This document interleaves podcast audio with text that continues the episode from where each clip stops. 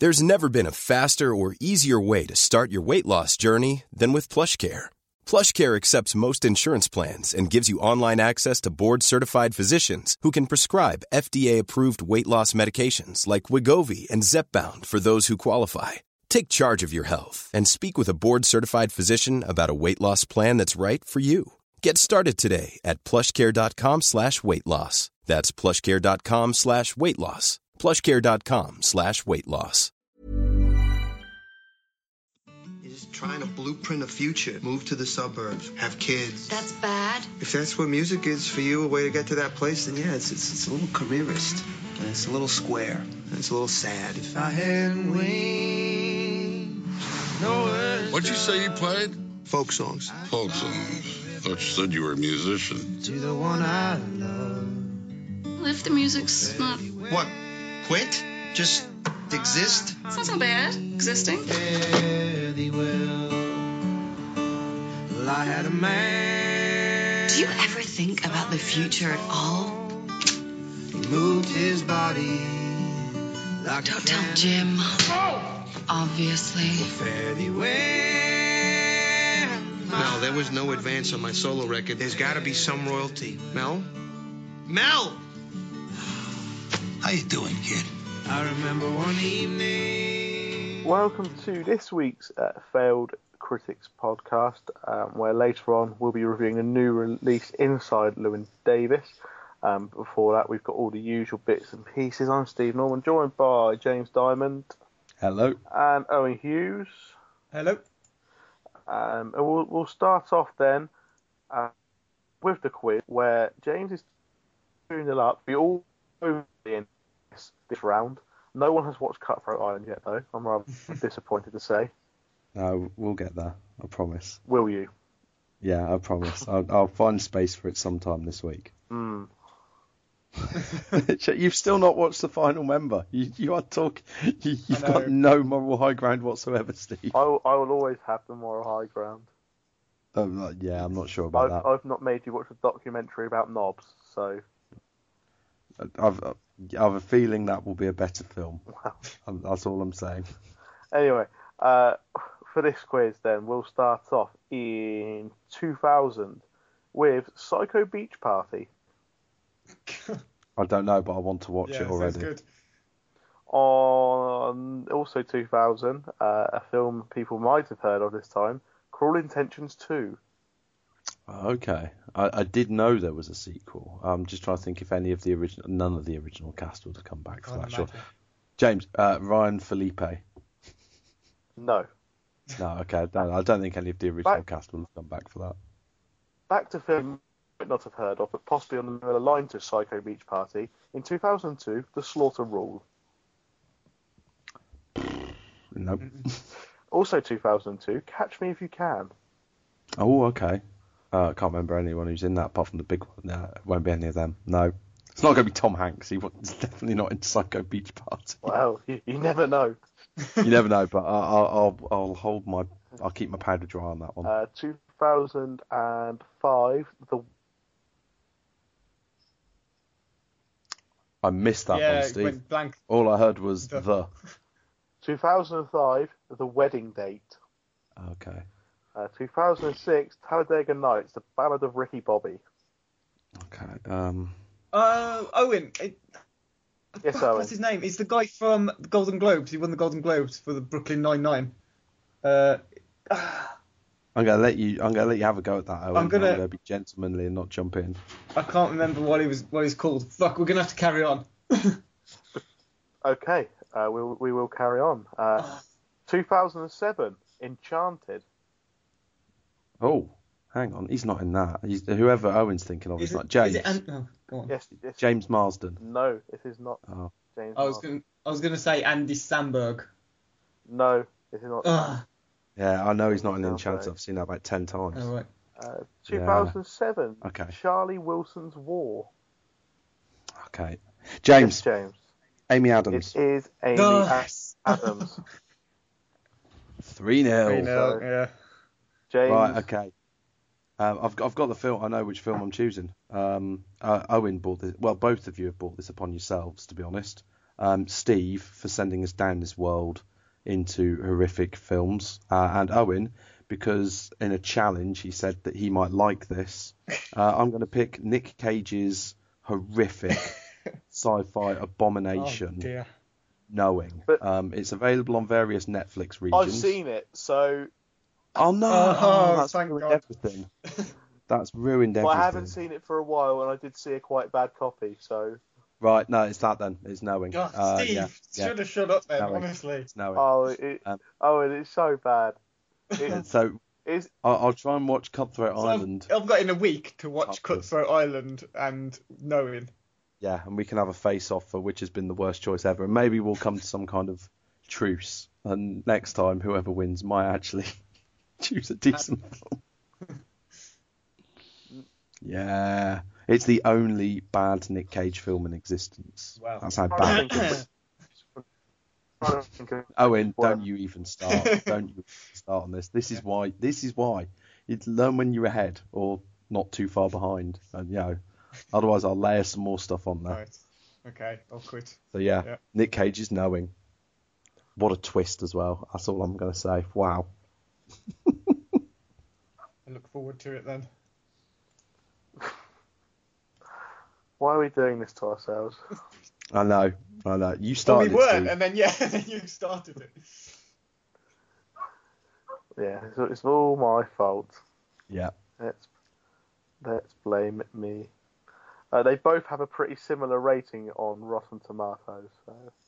Okay. Oh, this is good. This is going to be a huge face-off of terrible films. Yes. This is what it's. Yeah, the fact that I've still got half, well, no, just under half of the IMDb top 250 to watch, and I'm spending my time watching Cutthroat Island, and I might even rewatch Knowing. I won't. It'll never happen, but I might. No, I won't. Okay, time for the news then. And Quentin Tarantino has benched his new film, I believe. Yes, um, I, I, which is not good. This is bad news. Um, Quentin Tarantino was going to return to the Western genre with his film The Hateful Eight, which was, I believe was about bounty hunters, um, a kind of a Magnificent Seven style kind of ensemble Western. I was very much looking forward to it. Um, but according to Quentin himself, he only gave the script to three people um, Michael Madsen, Bruce Dern, and Tim Roth. And weirdly, he trusts Tim Roth. He's, he says it's definitely not Tim Roth. It's not come, the leak hasn't come from his camp, uh, which is someone I can't remember who pointed out on Twitter. I think it was. So that's kind of ironic considering Reservoir Dogs that um, he trusts Tim Roth over Michael Madsen. um, but yeah, apparently um, one of Michael Madsen's or Bruce Dern's agents has kind of leaked the script, and it's ended up on Gawker, uh, the website. And Quentin Tarantino is not only threatening to sue Gawker, but also says he's become really disillusioned and had enough, and for that reason, for now, he's not going to make the film. He's got, he's got other plans. He's going to move on to something else, which I think is a real shame. It is a shame because I think Django was good, and it would it would have been great to see him make a new sort of spaghetti western trilogy. You know, sort of Mm. taking on Sergio Leone's, uh, you know, mantle. I know it's a long Mm. time ago, but you know, to make something like that for a modern audience would have been great.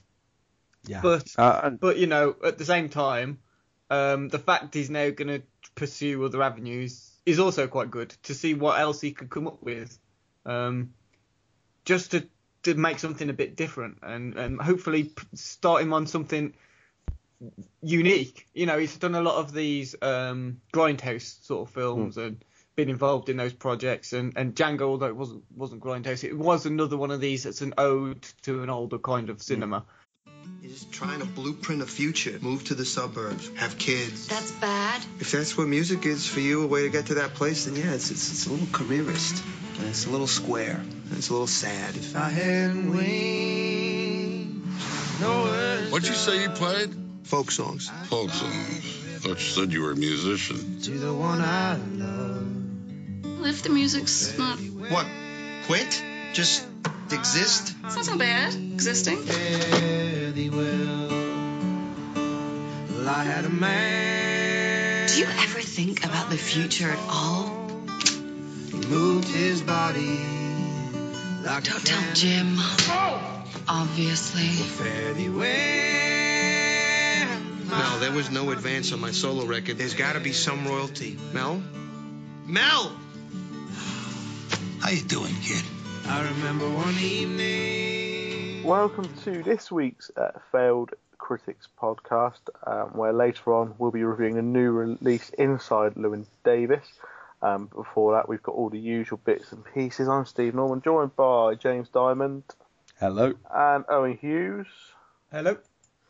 Um, and we'll, we'll start off then uh, with the quiz, where James is 2 0 up. We all know in this, this round. No one has watched Cutthroat Island yet, though. I'm rather disappointed to say. No, we'll get there. I promise. Will you?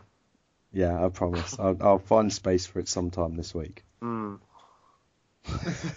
You've still not watched the final member. You, you are talking. You, you've got no moral high ground whatsoever, Steve. I, will- I will always have the moral high ground. Um, uh, yeah, I'm not sure about I've, that. I've not made you watch a documentary about knobs, so I've, I have a feeling that will be a better film. Um, That's all I'm saying. anyway, uh, for this quiz, then we'll start off in 2000 with Psycho Beach Party. I don't know, but I want to watch yeah, it sounds already. good. On also 2000, uh, a film people might have heard of this time, Cruel Intentions 2. Okay, I, I did know there was a sequel. I'm just trying to think if any of the original, none of the original cast would have come back for that. Sure. James, uh, Ryan Phillippe. No. No, okay, no, I don't think any of the original Back- cast will have come back for that. Back to film might not have heard of, but possibly on the similar line to Psycho Beach Party. In 2002, The Slaughter Rule. Nope. Also 2002, Catch Me If You Can. Oh, okay. Uh, I can't remember anyone who's in that apart from the big one. No, it won't be any of them. No. It's not going to be Tom Hanks. He was definitely not in Psycho Beach Party. Well, you, you never know. You never know, but I, I'll, I'll I'll hold my I'll keep my powder dry on that one. Uh, 2005, The I missed that yeah, one, Steve. went blank. All I heard was The- the. 2005, The Wedding Date. Okay. Uh, 2006, Talladega Nights, The Ballad of Ricky Bobby. Okay. Um. Uh, Owen. It, Yes, fuck, Owen. What's his name? He's the guy from the Golden Globes. He won the Golden Globes for the Brooklyn Nine Nine. Uh, I'm gonna let you. I'm gonna let you have a go at that. Owen. I'm gonna- I'm gonna be gentlemanly and not jump in. I can't remember what he was. What he's called. Fuck. We're gonna have to carry on. Okay, uh, we, we will carry on. Uh, 2007, Enchanted. Oh, hang on. He's not in that. He's whoever Owen's thinking of. Is Is it- not James. Is it An- oh, go on. Yes, yes. James Marsden. No, it is not Oh. James. I was gonna. I was gonna say Andy Samberg. No, it is not. Ugh. Yeah, I know he's not in Okay. Enchanted. I've seen that about ten times. Oh, right. Uh, 2007, Okay. Charlie Wilson's War. Okay. Yes, James, James. Amy Adams, is Amy Yes. Adams. three 0 Three nil. Yeah. James. Right. Okay. Um, I've got, I've got the film. I know which film I'm choosing. Um, uh, Owen bought this. Well, both of you have bought this upon yourselves, to be honest. Um, Steve for sending us down this world into horrific films, uh, and Owen because in a challenge he said that he might like this. Uh, I'm going to pick Nick Cage's horrific sci-fi Oh, abomination, dear.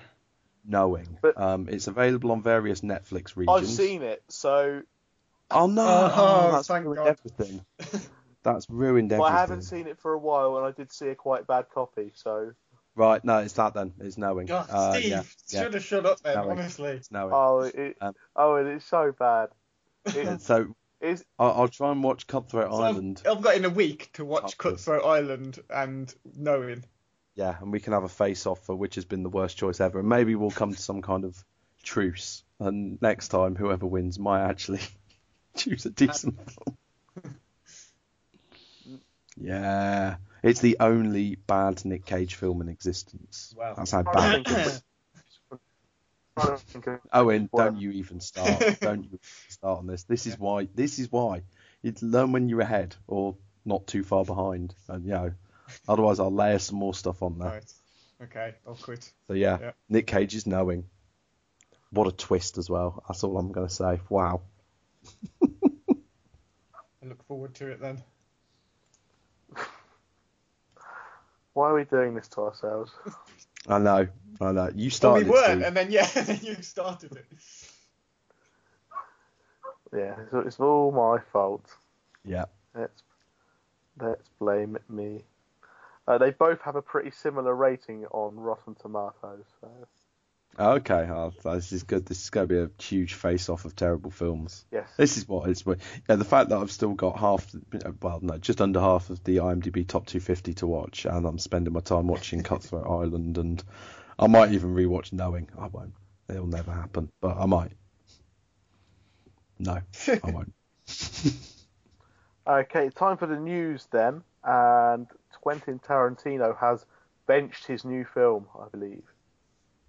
Yes, um, I, I, which is not good. This is bad news. Um, Quentin Tarantino was going to return to the Western genre with his film The Hateful Eight, which was, I believe, was about bounty hunters, um, a kind of a Magnificent Seven style kind of ensemble Western. I was very much looking forward to it.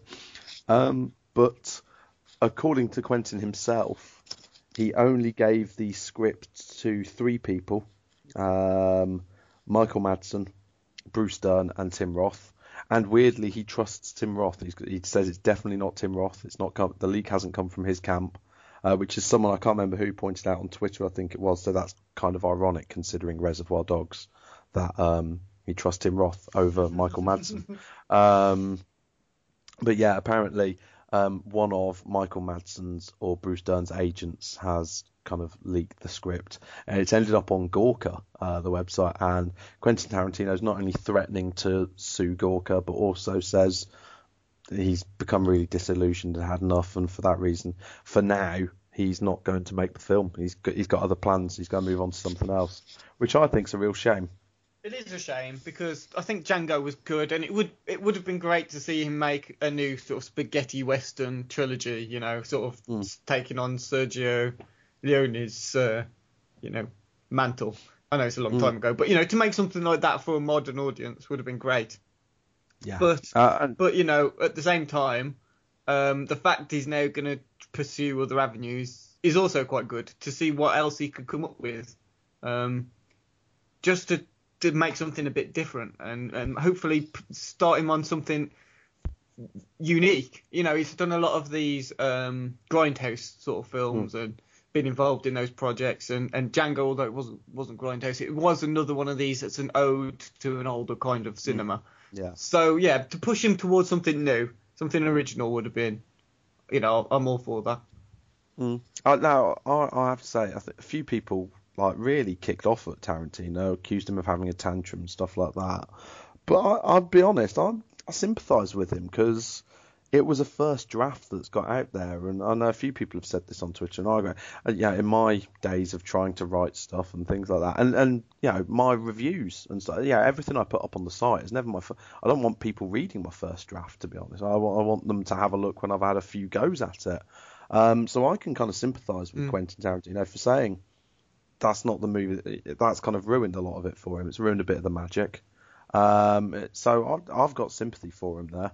And if it was Michael Madsen's people that have ruined this, wow, that's yeah, he can't get on screen for love nor money these days. Yeah. Yeah, that's re- you know, He's, he's If- begging. if- he's begging for free when he's five, isn't he? And Yeah, exactly. so, uh, yeah, we've we've got an issue there with you know if that is the case. Someone else uh, also suggested someone else on Twitter. It's terrible. I can never remember who it was. Um, but yeah, they suggested that possibly Tarantino's next film could just be him in a room with uh, Michael Madsen, Bruce Dern, and Tim Roth trying to work out how the script got leaked. and, and Uh, Krishnan Guru-Murthy. Yes, that's it. Get him in there for his cameo. Um, so yeah, it's it's a shame. Um, uh, but yeah, we move on. It just means we're probably a year further away from another Quentin Tarantino film now, which Mm. is which is a bad thing. Should get him to do one of the Marvel films. That'd be really, Tarantino Marvel film. Wow. Yeah. that that'd be really interesting. I'm just. If it happens, heard it here first, and I'll be taking ten percent of everything. Because he has dabbled in things where you wouldn't expect him to dabble. He's, I believe, he's definitely directed an episode of um, CSI, and I think he's directed an episode of ER as well, actually. Or, like, he's doing this, was doing this western about bounty hunters. Let him do that, but in Star Wars. So in, in, do that. Tarantino Star Wars. Yep. Yeah. So if, if Tarantino Marvel or Tarantino Star Wars happens, I am having 10% of all of it. Yep, that's how it works, Yep. Steve. Yeah, That's exactly how That's it right. works. Ten percent though, aiming pretty low. Should go a bit Yeah, higher. Should have gone at least 50. I'm, I'm being realistic. I know how the film industry works. Other other news, I believe, is, is news coming out of Sundance Film Festival. Yeah, Sundance has just finished. Um, and a lot of people saying it's not been quite as good as recent Sundance. Yeah, there's been some good films, but nothing that's really broke through. Although one of the examples that people give for that is Beasts of the Southern Wild, which I thought was a bit trash, to be honest. So yeah, who am I to say? Uh, but anyway, there are a few films that I just wanted to point out that I think looked really good. First thing is uh, The Raid 2 had its first screening at Sundance, and initial reports are that it is epically amazing. Set your hyperbole to maximum DEFCON 9 or something like that because apparently it does marry the frenetic violence of the raid with a proper epic criminal classic. Um, wow, that's exactly what we want. Yeah. So that's great. I, I'm I'm really pleased to hear that. Uh, It's not got a UK release yet, but it's being released in the US at the end of March, I think it is. Is that right? That soon? Yeah, end of March. Yeah. Um, so obviously I've got my hopes high that it's going to be the surprise film at Glasgow. It's not, but it might be, and that'd be awesome. Um, a few interesting films though. Uh, Mark Duplass um, and Elisabeth Moss from Mad Men star in a film, uh, a film called The One I Love, which is a kind of near future sci-fi film about a couple who go away to their therapists for the weekend to save their marriage, but it's one of these films that everyone's talking about the twist and saying, well, I can't say anything about the film because it will give it away. Uh, but it's got a lot of really good buzz, um, and I like both those actors, so that sounds really interesting. One of the most kind of interesting concepts that came out of it is a new Richard Linklater film called Boyhood. Have, you, have either of you two heard about this? I can't say I have. No. Okay. Um, basically, it's been filmed over 12 years. Um, every year, for about three or four days, Richard Linklater has done some filming with Patri- Patricia Arquette, Ethan Hawke, and two child actors who have grown up over these 12 years. It's a film called Boyhood, and basically it spans 12 years of two books. So you actually see the actors grow up over the course of one single film. I don't know if the story's any good or the acting's any good, but to be honest, Richard Linklater, great director. Um, loved it. I've loved his before, before sunrise, sunset, midnight type series. So I'm I'm really quite excited about that. It sounds a bit like um the the Seven Up documentary series, but as a film, uh, which is very cool. Uh, we've also had a screening of Lars von Trier's both parts of Nymphomaniac, uh, which is about four hours long, and people have said it's interesting at least. Um, you're looking forward to seeing that in the, in the cinema amongst other people. Four hours seems a bit excessive, especially as it ha- I mean, like you said, people have said it's interesting. Nobody's come out and said Yeah. it's like the best thing they've ever seen, Yeah. which is. I, don't- I know it shouldn't matter, but for something that's four hours long, it just seems like you've really got to drag yourself to see it. Yeah, or I maybe no, that maybe that's just me. Like the, but you know, we like we were saying about the Wolf of Wall Street. If you haven't done any reading up on the film, you can understand why you might get some old dears in there who don't really know what the film's about. Yeah. I don't. I don't at least this one's called yeah, that's, Nymphomaniac. that's what I was. That's what I was going to say. I don't think there's any chance of people making a mistake with a film called Nymphomaniac. No, You, if you go into Nymphomaniac, you know what you're getting yourself in for. that's So it, don't, yeah. so don't sit there and tut all the way through it. Too right. Um, and then finally, two um, really interesting British films that did really well. The first one is um, Frank from director Lenny Abraham, uh, Abrahamson, which has, and I still can't believe I'm going to say this, which stars Michael Fassbender as Frank Sidebottom. Um, it apparently his performance, despite the fact that he's inside a papier-mâché head, is incredible. Uh, I'm hearing really, really good things about this. Um, kind of bleakly funny British film, a very uniquely British film. Um, so that's great. And also Steve Coogan and Rob Brydon's uh, The Trip to Italy, which is the sequel to the weirdly the BBC TV series The Trip, which got cut into a 90-minute film called The Trip. And the sequel is just a film, I believe, although it is also going to be shown on television. So I'm not sure how long it's going to be. But um, those of you who don't know, Steve Coogan and Rob Brydon starring as kind of hyper real versions of themselves go around a load of restaurants and talk to each other for 90 minutes. I bloody loved it. Um, it was fantastic. It was yeah, really well really, written. really good. Yeah. Um, so yeah, some good British stuff coming out of um, Sundance, and to finish that off, actually, um, was a film called Whiplash, which uh, a British film which won uh, the Audience Award and I think won the Grand Jury Award as well, which is about a jazz drummer uh, who kind of battles against uh, a disciplinarian teacher or something like that. I don't know, but I'm hearing very good things about that as well. So some interesting things coming out of Sundance, and hopefully we'll start to see a few of them pop up in uh, cinemas over here at some point.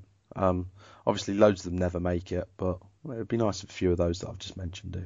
Excellent. Um, I think we'll take a break there. We're back with uh, what we've been watching.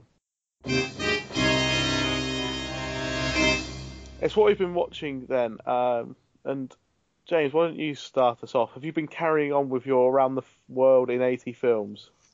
Uh, I've not had a chance to this week. Um, I've been, you know, real life and everything like that. A right bloody pain. Uh, you, you can probably hear my voice is on the verge of going, which is why this is going to be one of our shortest podcasts ever. I'm pretty sure of that because it could go at any moment.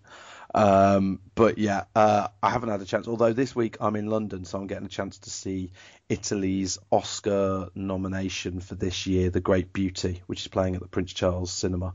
So I'm very much looking forward to that. So that will almost certainly be my review next week when I'll be back on the World Cinema bandwagon. So this week I just had a chance to catch up with a film that I wanted to. I think I might have even mentioned it in my autumn preview last year, but it just never ended up being shown in a cinema anywhere near me at all.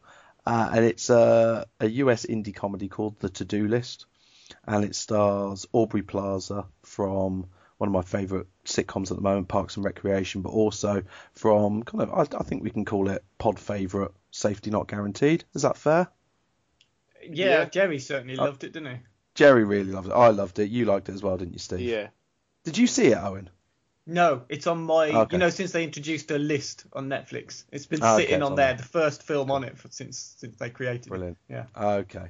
You still not watched it? Shocking. still haven't got. To Anyway, yeah, okay, but yeah, so uh, Aubrey Plaza, but also it, well, it's a US indie film, so it stars like the kind of people you'd expect to star in it in a way. It's um, it's quite quite a big cast, um, which includes Bill Hader um, from Saturday Night Live and Superbad, and the voice of In Cloudy with the Chance of Meatballs, uh, Alia Shawkat, who plays Maeby in Arrested Development and has also been in various other films almost exactly like this.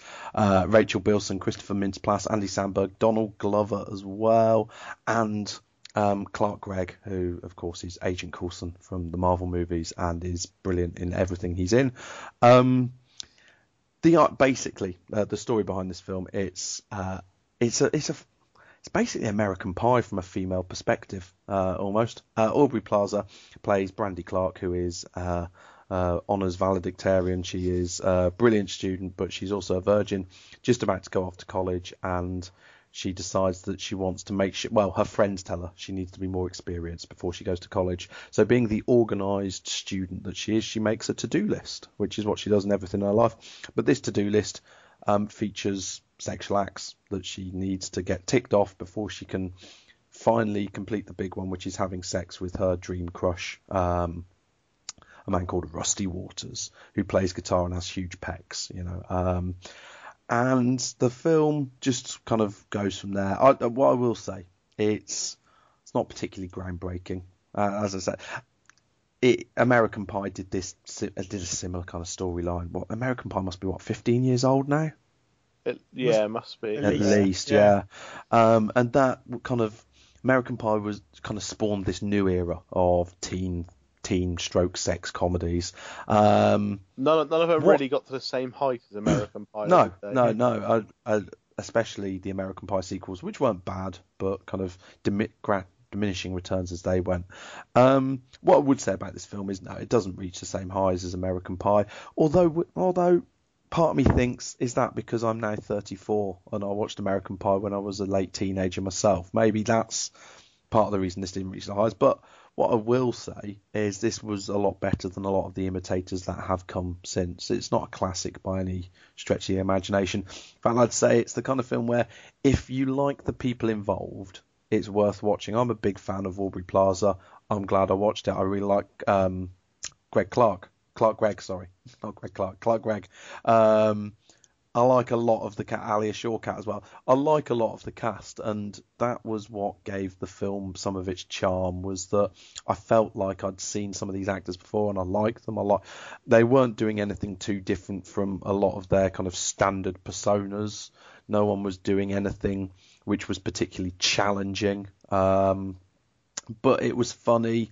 There was some charm, and actually, what what saves it a little bit is it's actually quite quite in your face and rude as well. Um, more so than the American Pie films. Uh, there's some quite explicit acts, not necessarily acted out on screen, but you you know very much inferred on screen.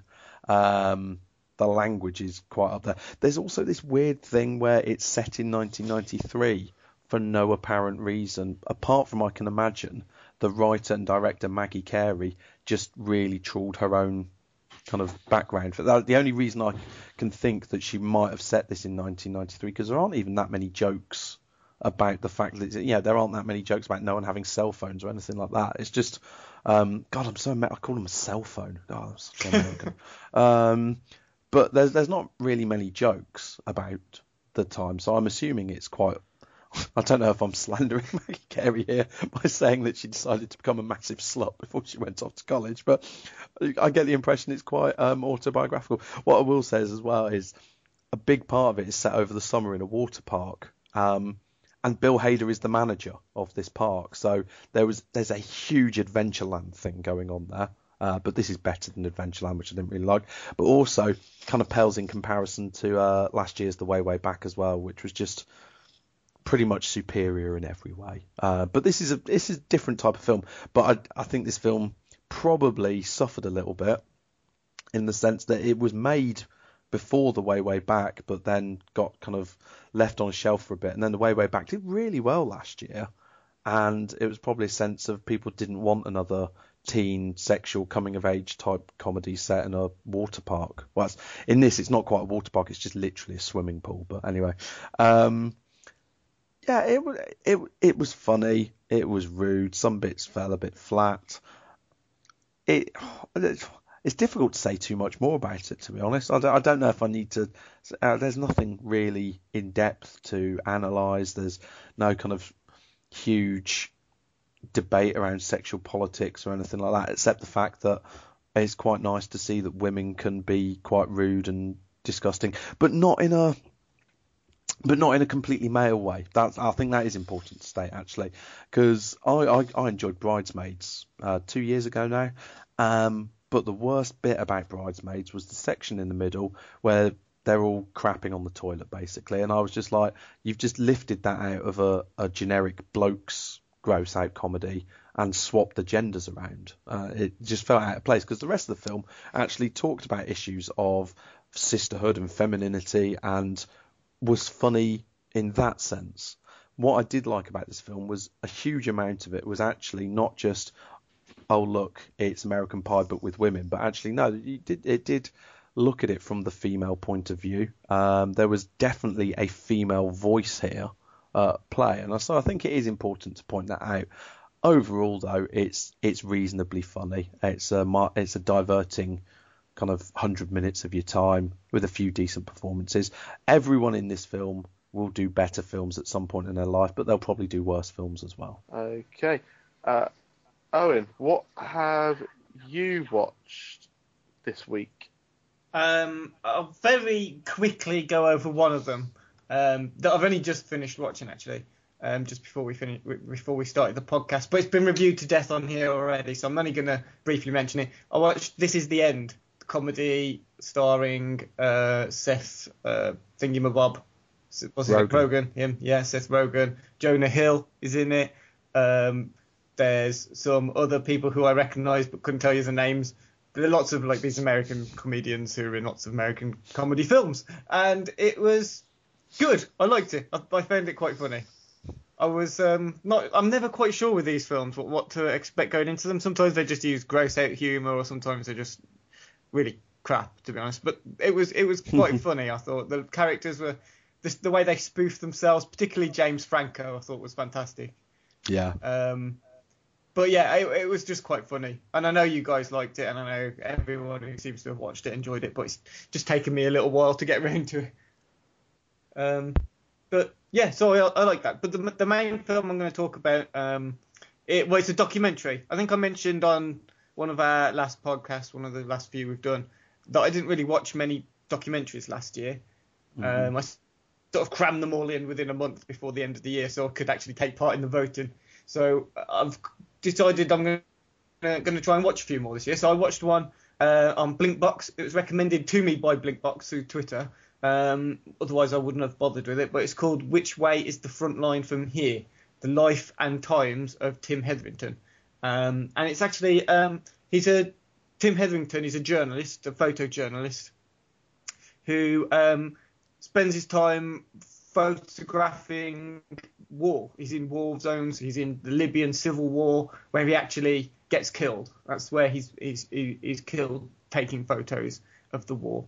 Um, but the whole documentary is really just about his life, about who he was as a person, uh, and so in that sense, um, whilst watching it, it feels less like a documentary and more like the, the, I think the, the director Sebastian Junger is actually um, he was a friend of Tim Hetherington, and that comes across in the, in the film. It's very personal, uh, more like a tribute to his friend who's passed on, if you like. Um, but you know, not to take anything away from the, the film itself.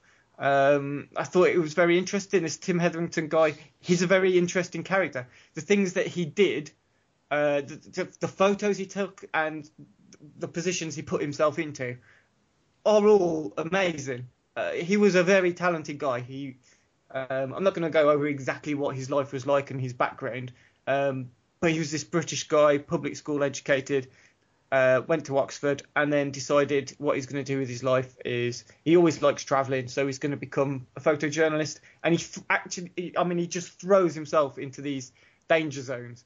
You know, he really gets right into the, the thick of the action. But instead of taking photos that make you, you know, see the devastation of war or make you look at how horrible mankind is, he, he tries to capture a softer, more optimistic version of humanity through war. So there's lots of pictures of, of um, the people involved. Not all of them um, suffering from devastation, but there's some some people who are finding happiness in war. And I think it's from that point of view, um, it really it, it really makes you want to find out more about this guy, about Tim Hetherington, about his work. And I think that was the intention of the documentary, more than as like I say, it comes across like a tribute, but I think it's more to try and raise awareness about who he was and what he did. Um, and also the, the way that it ends. I mean, it's very, it's a very touching film, and th- there's something about uh, the, last few words that are spoken of the documentary. I know it's a little bit of a, a shtick to have these like wise words spoken, and but it, it, it, I mean, it makes you realise how little you you know about war. And I think I said on Twitter as well that it, it's a proper "you weren't there, man" moment. You know, the, the way that this this character in, in Mm. the documentary describes what happened and describes Tim Hetherington with just it, it surmises it in a, a very short sentence.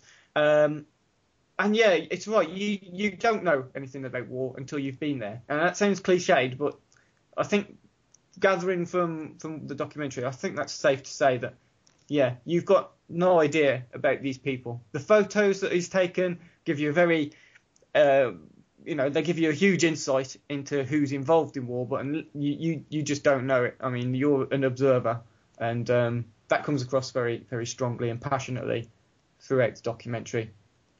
Um, but yeah, it's uh, it, it, it's okay. It's only about 70 minutes long, so if you did see it pop up again on a Blinkbox sale, or if it gets added to Netflix, I think it was actually HBMO. Uh, HBMO, who the fuck are they? It's a HBO documentary. Um, so maybe it'll crop up on Sky Atlantic as well at some point. You never know. But um, yeah, it's worth a watch. I, like I say, I found it very interesting. Um, film I will be reviewing, a film I saw this week, one I wanted to see for a while, um, which is strange considering the only other Ben Wheatley work I've seen was A Field in England, which I thought was Mhm. absolute garbage. Um, One of my top 20 films of the year. Uh, but it was it was Sightseers, uh, directed by Ben Wheatley and written and starring Alice Lowe and Steve Oram or Oram. I'm not sure which. Oram. Um. Yeah. But anyway, it is described as a black comedy. I didn't really find it funny in, in kind of any way, but I still liked the film. I don't know if that make I don't know if that makes any sense whatsoever.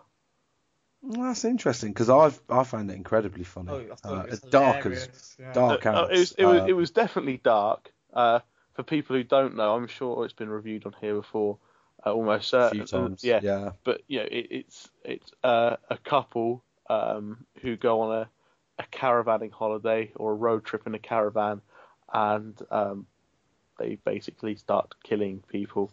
Um, yeah, like I said, I didn't really laugh much during it. There was a couple of occasions where I did, but I could, you know, I couldn't recall any of them now. But I like the film. I like The big pencil. The big Big pencil. pencil. The- I'm, That's gotta I'm wearing of the tights. That's just one of the funniest lines, the way it's that, delivered. that. Yeah, that was funny. Um, yeah. Yeah. but, but kind of, I, I like. He's a Daily Mail reader. They're not real people. but you know, I liked the film. I I liked the character, the two main characters, um, Chris and Tina, Hmm. who played, you know, kind of. I suppose some people would describe describe them as as quirky if they weren't killers. Uh, I thought, you know, I thought it was an interesting plot. Kind of, an in, you know, characters were interesting.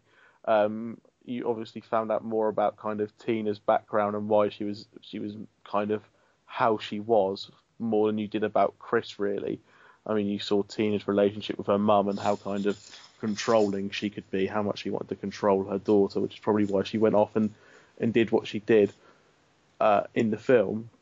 You don't really get that kind of sense of background with Chris, which isn't really a problem. But like I said, yeah, it's a, it's a good film. I definitely enjoyed it, um, it, and it was worth watching. I just I'm, I just didn't really find it that funny, and, it, and it's billed as a comedy, which is maybe something to do with me. Um, no, I think a lot of people had that reaction.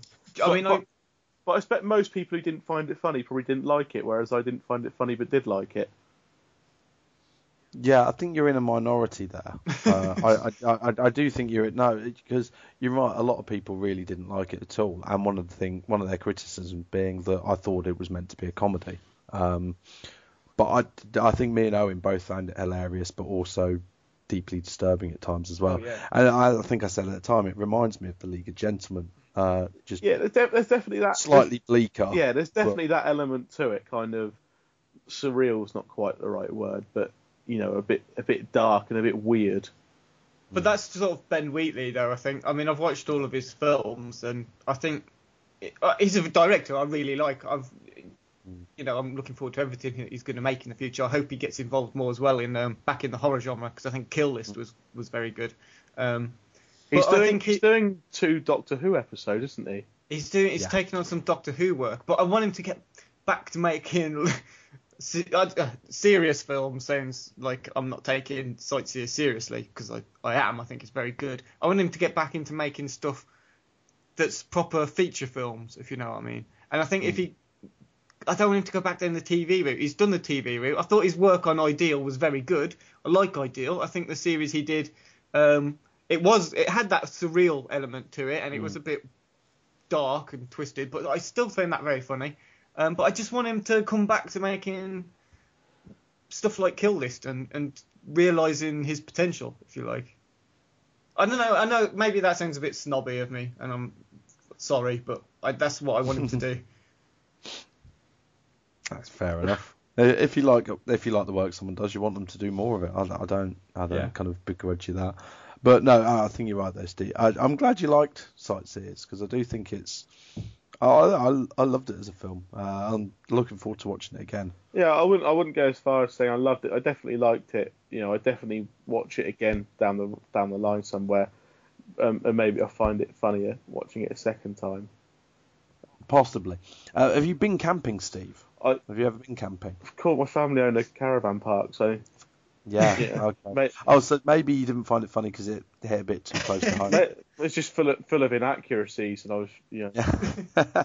found, found many kind. You know, I didn't think the, you know, the people who were meant to check the facts, research things beforehand did a very good job, oh. and maybe Oh, that's where it fell down. I don't know. I don't have a clue really. I, I don't know what's going on.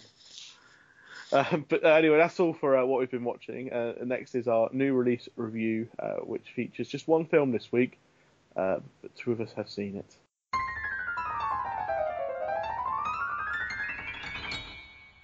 So our new uh, release uh, review this week is uh, Inside Llewyn Davis. Um, here's a clip. Okay, I can tell this is one of those things where I keep saying no and you think I'm just asking you to beg more. Yeah, that's right. Hey, well, look, I'm not a trained poodle. I thought singing was a joyous expression of the soul.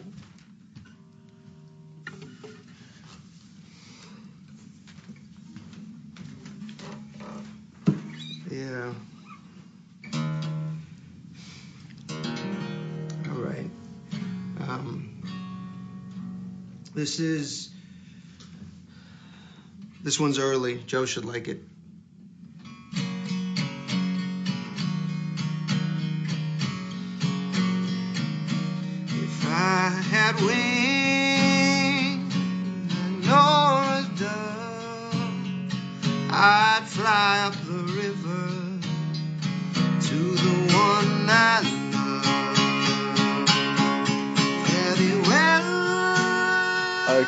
I'm the only I'm the only one who's not seen this. So this is a period of podcast where listeners can enjoy me being quiet and listening to James and Owen talk us through this one. Okay, so yeah, Inside Llewyn Davis, the new Coen Brothers film, uh, premiered in Cannes last year. It seems to have been, we seem to have been waiting for it for a, a very long time. Uh, it is essentially the week in a life, as IMDb says, of a, a, folk singer, a young folk singer, as he navigates the Greenwich Village folk scene of 1961, which plays it down a little bit, to be honest. It's it's an interesting character study of a folk singer on the scratching around the edges of fame um, and how he deals with it as a person uh, and as an artist. Um, Owen, I, I'm going to just jump over to you quickly because I noticed you said on Twitter earlier today that this is your favourite Coen Brothers film yet. So It is, yeah. We well, there was a little Twitter thing going around, wasn't there, where people mm. were saying their Yeah. favourite Coen Brothers film, the one they think's the best, the one they think's the most overrated, and one they think's the most underrated. I have Yes. Inside Llewyn Davis now as my favourite. I am Wow, sincerely tempted to go and watch it again at the cinema. And um, wow, I, I never go and see films twice usually. I think the last Mm. film I did was Al- Alan Partridge, so you know, Yeah. going back um, a few months now. So Inside Llewyn Davis is tempting me. I found it just utterly engrossing, and I, I can't, can't really understand the criticism some people have had where they've said they just drifted off during it. I was hooked. I really wanted to see this guy's story from beginning to end. And it, I think I, and I think that's that's the issue actually. Uh, because just to make it clear, I also enjoyed it. Um, it's not my I, it's- I wouldn't go as far as saying it's my favourite Coen Brothers film. You know, uh, I still think Fargo is one of the perfect films. Full stop. Um, but actually, I, di- I enjoyed it more than I thought I would. Uh, I was a little bit trepidatious going into this one. Uh, because I have had bad experiences with the Coens before, and kind of a week in the life of a folk singer. I'm not a big folk music fan either. I'll be honest. Um, yeah, there's a few people I like that you can kind of see. You know, I, I like the music of Nick Drake now and again and things like that. But uh, I'll be honest, I was a little bit. Oh, uh, but I, like you, I, I, I really enjoyed this person's story. But what I do think some people, I think some people might have been expecting more in the way of a kind of traditional Hollywood narrative, and this doesn't have that. It's very much about, for me anyway, it was very much about mood and tone and a character study rather than being here's a story of A to B to C to D. Um, and I think you know I'm not I'm not saying I agree with the criticisms, but what I do see is I can see that this isn't this is certainly not the Coen's most accessible film in terms of traditional plot. Um, Perhaps not. But- yeah.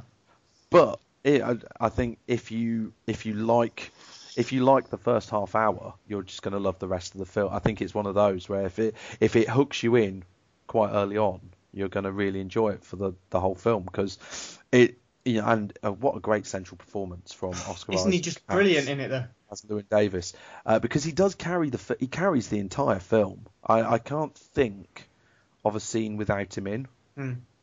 I think he's in pretty much every scene, Yeah, isn't he? yeah. Um, and it's not just the acting job he's got to do, which is a difficult job in itself because he's playing quite quite an unlikable character in many ways. Um, a lot of I've known people like this, you know, kind of artists who wear their suffering on their sleeve, um, who can't understand why people don't love them, um, and are constantly just scratching around to try and make it big, looking for that big break.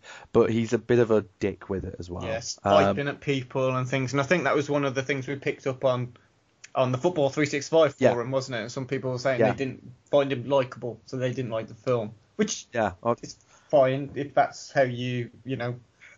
It's a weird. I, I think likability is a weird because we were talking about Wolf of Wall Street Yeah, last week. that's right. Completely unlikable character. It's about uh, for me. It's not about whether they're likable, but whether they're interesting. Plenty of unlikable people Yeah. are interesting on screen, and I think this is the case here. I do think that Llewyn Davis is a very interesting character who comes from a very working class background. Uh, you know, part of the the film is his struggle between does he give up his dream of fame to go and do what his dad did, which was working as a merchant seaman. Uh, you know, so it's this. He's got an interesting backstory. Um, he's a snipey character, but as soon as he picks up a guitar and starts singing, you actually see him as a completely different character. Yeah. Which again is a, is an, an interesting study in artists uh, and how they are they have kind of on-stage personas, off-stage personas, um, and also got to say, very talented singer as well, uh, Mr. Oscar Isaac. Uh, he must sing about four or five songs. It's like four or five moments in the film where it's just him and a guitar singing a song. And again, didn't get bored during those moments. I could have easily, uh, but they were really nicely shot, and the music was just pitched just right. Um, yeah, uh, no, I, I think Oscar Isaac is, is fantastic in this film. He's the heart of this film. Uh, and my, I think my only criticism in terms of the acting and characters would be there were loads of other characters I wanted to see loads more of, but because of the nature of the film, they kind of drift in and out Mhm. of the film, and there's not real a lot of loose ends not really tied up, a lot of questions posed that don't get answered, which is life. Yeah. Um, and I kind of I accept that in this film, but again, that's another reason why I think I can understand some of the criticisms because it's not easy because there are moments you go, well, what happened with that? Well, why that? You know, and yeah, you're just looking at a snapshot of a, a week in this person's life, so you're not going to get all these answers.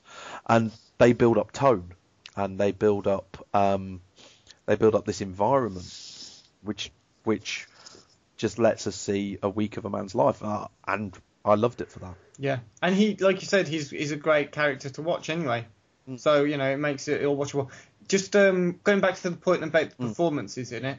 Um, I know the cat. Everyone loves the cat that's in it, Yeah, uh, which is fine. good cat. Good cat, a brilliant act. Although there were there were five different cats they used, and two Yes. of them were was it two of them I think were apparently they were really difficult to work with. So two cats got the Yeah. boot, and three were used. So, but um, Yeah, Coen said that, that they hated working with the cats Yeah. worse than the vultures in uh, I think it was True Grit. yeah, They said that they, they hated cats, and Oscar Isaac himself is scared of cats because he um, contracted a an infection from a cat scratch when he was younger or something like that. So that's Oh. the you know so these know, these actors Very brave, film yeah, the very jungle and stuff like that. He, he picked up a cat for at least half an hour. So Yeah. uh, And uh, but I was going to mention Carey Mulligan. What was your opinion of her? I- I- I'm a bit biased because I, I just really like Carey Mulligan, full stop. Okay. Um, and I like her in films, and I liked her in this. She was, she was a little bit one note, but I, I felt it was more the character. Uh, But uh, no, I thought she was decent. I thought there were better performances from other people in the film. What were your What was your take then? Yeah, I wasn't that impressed, if I'm honest. Mm. I mean, I I don't know what to make of Carey Mulligan as an actress anyway. I've seen her be brilliant in things. She's been really Mm. Yeah. just like fantastic in lots of things actually. Um, But whenever I've seen her interviewed, Mm. or um, or with this, I just well, you touched on it. You said one note, and I think she doesn't. Mm. She's one of these actresses. I'm not sure if she's. Got, oh, this is good. I'm just sounding like a complete and utter tit on this podcast today, but one, I don't know how much charisma she's got, if, if you know what I mean. Mm. And it, I, I, you're not the only person I've heard lay that at her door. And like I say, I'm I'm I'm not entirely convinced. What I would say is at the moment she hasn't shown the consistency that some other actresses of her age, you know, looking at the top, the likes of um, obviously Jennifer Lawrence, Mm. but also Anna Kendrick, um, you know, a number of actresses of that age that are doing some incredible work. And yeah, she she has been yeah, on and off in a few films. Um, but I think part of that sometimes has been the films that she's chosen. I thought she was really good in Shame. I, I really Yes, liked her yeah. in Shame. Um, Never Let Me Go as well. I thought she was great. yeah, so I think she's definitely yeah. I, I you could I think you could pin a little bit of it on her character in film because we only see a few days of her character's life and Mm. she's clearly in a horrible mood for those days. Yeah. So I, yeah, I don't know. What I will say though, um, uh, the man who plays her husband, Justin Timberlake, is is great in his short little moments in this film. Yeah, and I didn't even realise it was him for the first bit. He's got this little kind of gnomic beard on, um, but he was great. And th- there was a lovely little scene, a really nice song. I need to get the um The soundtrack. soundtrack of is this. fantastic. Is it? Oh, good. Uh, the song about um, Mr. Kennedy and the astronaut. Please, Mr. that, that was Kennedy. that was yeah. that was a lovely little scene which had um uh, what I kept noticing is um male actors from the HBO comedy series Girls kept turning up in various different roles. I did I did notice that it was it was a very hipster Greenwich Village style film uh, in a lot of ways. Um, but other people who are great. John Goodman is always brilliant in the film. Stand by what I say that um, he always improves the film whenever he's on screen, and he was a great little kind of cameo essentially from him. Um, uh, there was someone else that I wanted to mention, but I go, oh, um, what's his name? that's that's great, isn't it? Uh, Bud Bud Grossman, um, Oh, F yeah, Murray yeah, Abraham, yeah. F Murray Abraham, again another great. Actor. So there was a lot of good actors. I yeah, I can see how some people would complain that they didn't get much closure on a lot of what was going on in the film, and we didn't see a lot of actors. But then again, if this film was another half hour longer to fit in more with those people, we'd be saying it was over long. Whereas I think the length is perfectly pitched. Yeah. Uh, yeah, yeah, that's fair enough. I mean, I could just watch them perform like twice as many songs and extend it with just like that as filler, and I would have been Yeah. happy. But, um, but yeah, I suppose I'm not really a folk fan generally, but we, I think we Mm. should touch on the soundtrack. We've sort of Mm. mentioned it. Uh, you know, I mean, I like the odd folk song like Simon and Garfunkel and the Pogues and stuff, but there's there's something about the music in this which just so fits perfectly. Yeah. It just suits the mood. Every single song. There's a there's a scene with him singing to his dad, and I thought Mm. that was just brilliant. That's that whole scene, and it, it's just it, it, the, the whole film is like that. You've got these very Yeah. touching moments in the film. These lots of lots of um, uh, you know very deep aspects to, to the songs and how they fit in with Llewyn's life at that particular time. But it's also full of humour. There's lots of humour in in the film. Yeah. If you're looking for it, you you can laugh at this film all the way through. Mhm. Um, Yeah. so, but the, the songs, I think, yeah, definitely get the soundtrack if you can get a hold of it. Although I think all the songs in the film are actually performed live. So the ones you get Hmm. on the same track sound slightly different to the ones in the film. Okay. Yeah. Oh, interesting. But um, definitely, if you if you're just thinking about it, just get it because Hmm. Okay. every song on it is fantastic. And it's the first film soundtrack I've bought.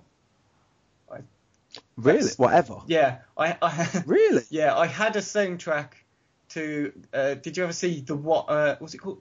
Um, the, the the Orange County. Yes. Yeah, I had the soundtrack to that, but I didn't buy it. This is the first one I've bought, and I'm Well, thoroughly I, I pleased buy with it. soundtracks all the time. I barely buy normal albums anymore. So I, that, I'll take that as a recommendation. Yeah. then. It's fantastic. But um, th- yeah, I mean, th- like I said, the whole film is, is great. I think it's Mm. really well written.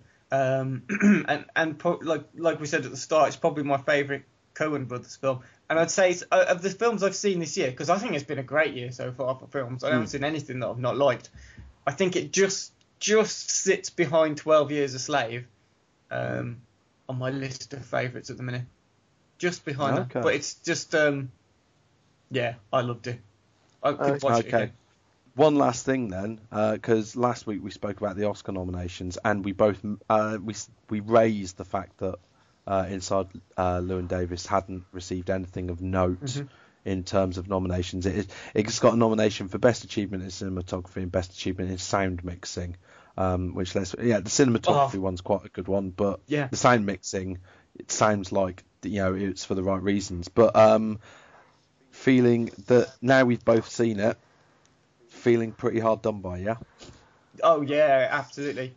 Um, Nothing for script, which I think is harsh. I think it's really harsh. Um, and nothing for uh, Oscar Isaac, although best actors are really competitive. Yeah, I can understand that a little bit more. But not even in the best nine for best film, and they can have up to ten as well. So they they decided, per- yeah. they actively chose not to have this film in their best ten. Um, uh, yeah, I think that's harsh. It is very So- harsh.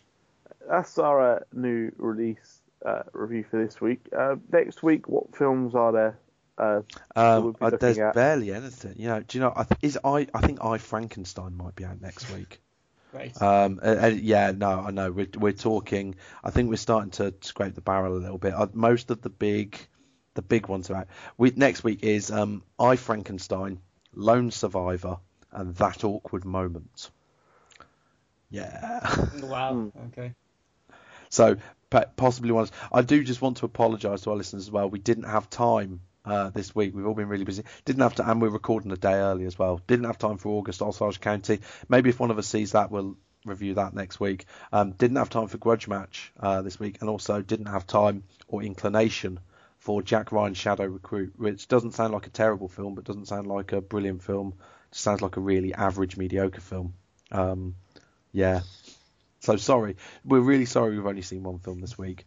Uh, it looks like we're being punished next week with uh, Jesus. Although I've heard half decent things about Lone Survivor. We'll see. Here's uh, some recommendations for you then for the next week or so. Uh, starting off with television, ITV2, Sunday, 5 to, uh, 5 to 5, Despicable Me. Yeah, yeah, yeah. First one, yeah. I rewatched Good that at the weekend actually. It, I, I, it was better than I remembered it. It was a lot. Okay. The first half is very funny.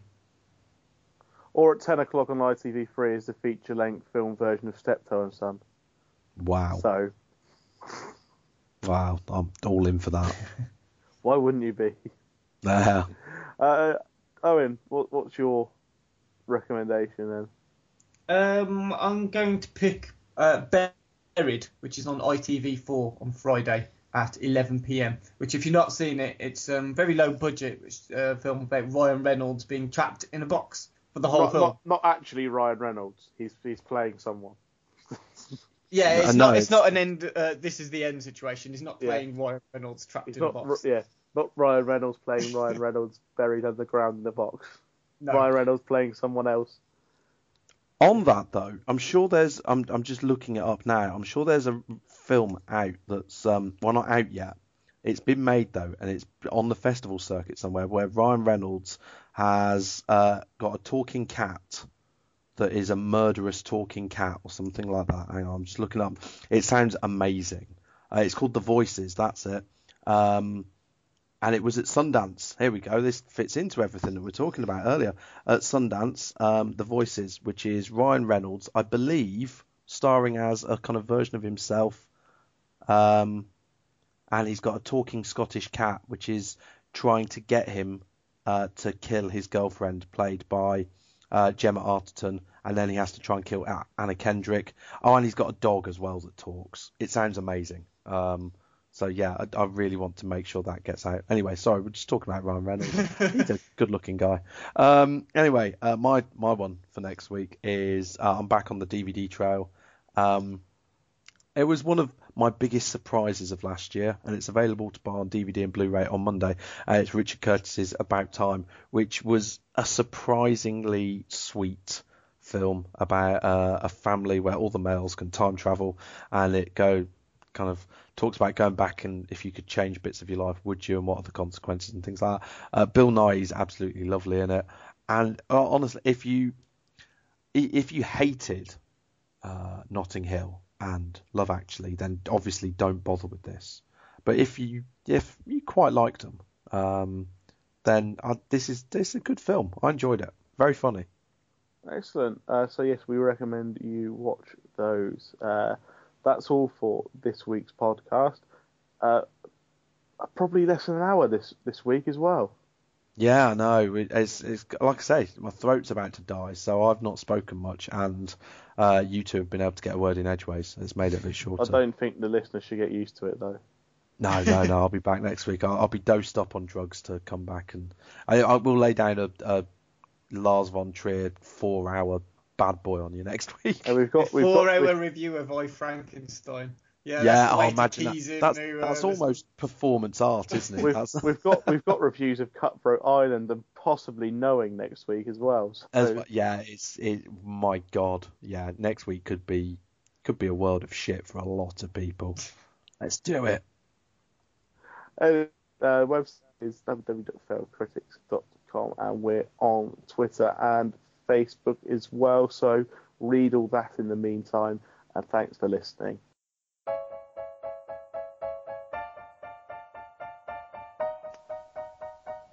The failed critics are James Diamond, Steve Norman, and Owen Hughes, with original music provided by Kevin MacLeod of Incompetech.com. You can find us at failedcritics.com, at Facebook at facebook.com slash failedcritics, and on Twitter at, at failedcritics. In, in, do that. Tarantino Star Wars. Yep. Yeah. So if, if Tarantino Marvel or Tarantino Star Wars happens, I am having 10% of all of it. Yep, that's how it works, Yep. Steve. Yeah, That's exactly how That's it right. works. Ten percent though, aiming pretty low. Should go a bit Yeah. higher. Should have gone at least 50. I'm, I'm being realistic. I know how the film industry works. Other other news, I believe, is, is news coming out of Sundance Film Festival. Yeah, Sundance has just finished. Um, and a lot of people saying it's not been quite as good as recent Sundance. Yeah, there's been some good films, but nothing that's really broke through. Although one of the examples that people give for that is Beasts of the Southern Wild, which I thought was a bit trash, to be honest. So yeah, who am I to say?